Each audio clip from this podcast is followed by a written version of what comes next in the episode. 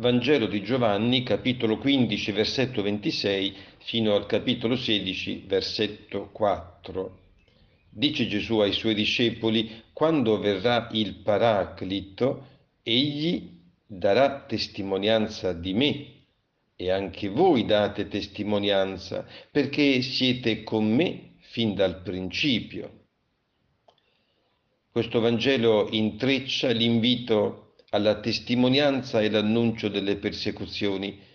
Ci soffermiamo sulla prima parte.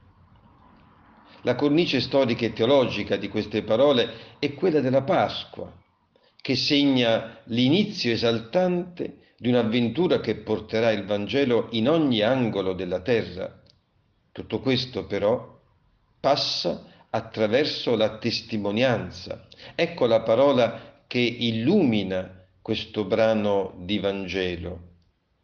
Anzi, possiamo dire che il verbo martireo, testimoniare, attraversa tutta la trama del quarto Vangelo, lo troviamo nei suoi passaggi fondamentali.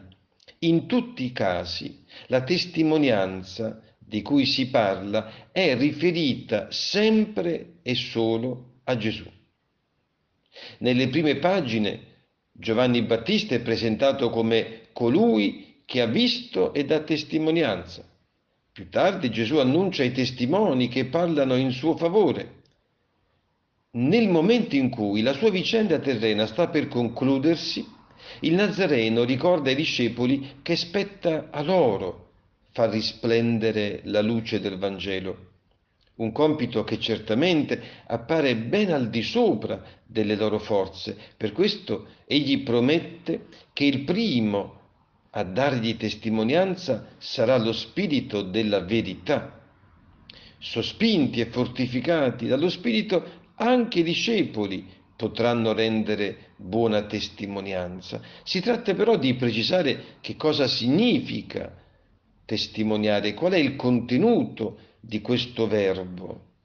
Non si tratta soltanto di difendere e diffondere un'idea, non basta manifestare pubblicamente le proprie convinzioni.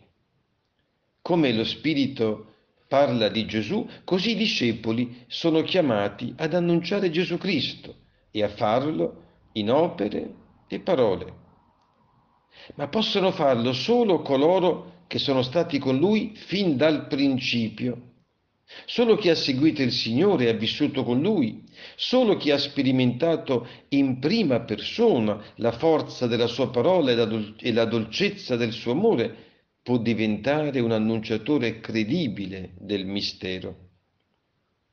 Occorre anche aggiungere che essere testimoni non significa attirare l'attenzione sul nostro agire, ma accendere i riflettori su Cristo.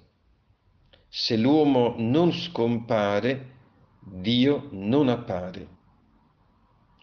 E infine occorre ricordare che se la testimonianza dello Spirito precede quella dei discepoli, vuol dire che non possiamo appoggiarci sulle nostre forze, ma sulla grazia di Dio. Vuol dire che l'umana fragilità diventa un annuncio esso stesso, un annuncio ancora più eloquente in quanto mostra che tutto ciò che diciamo e facciamo viene da Dio, è opera di Dio.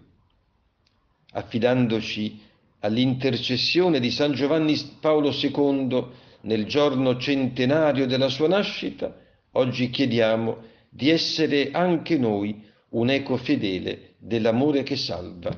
Amen.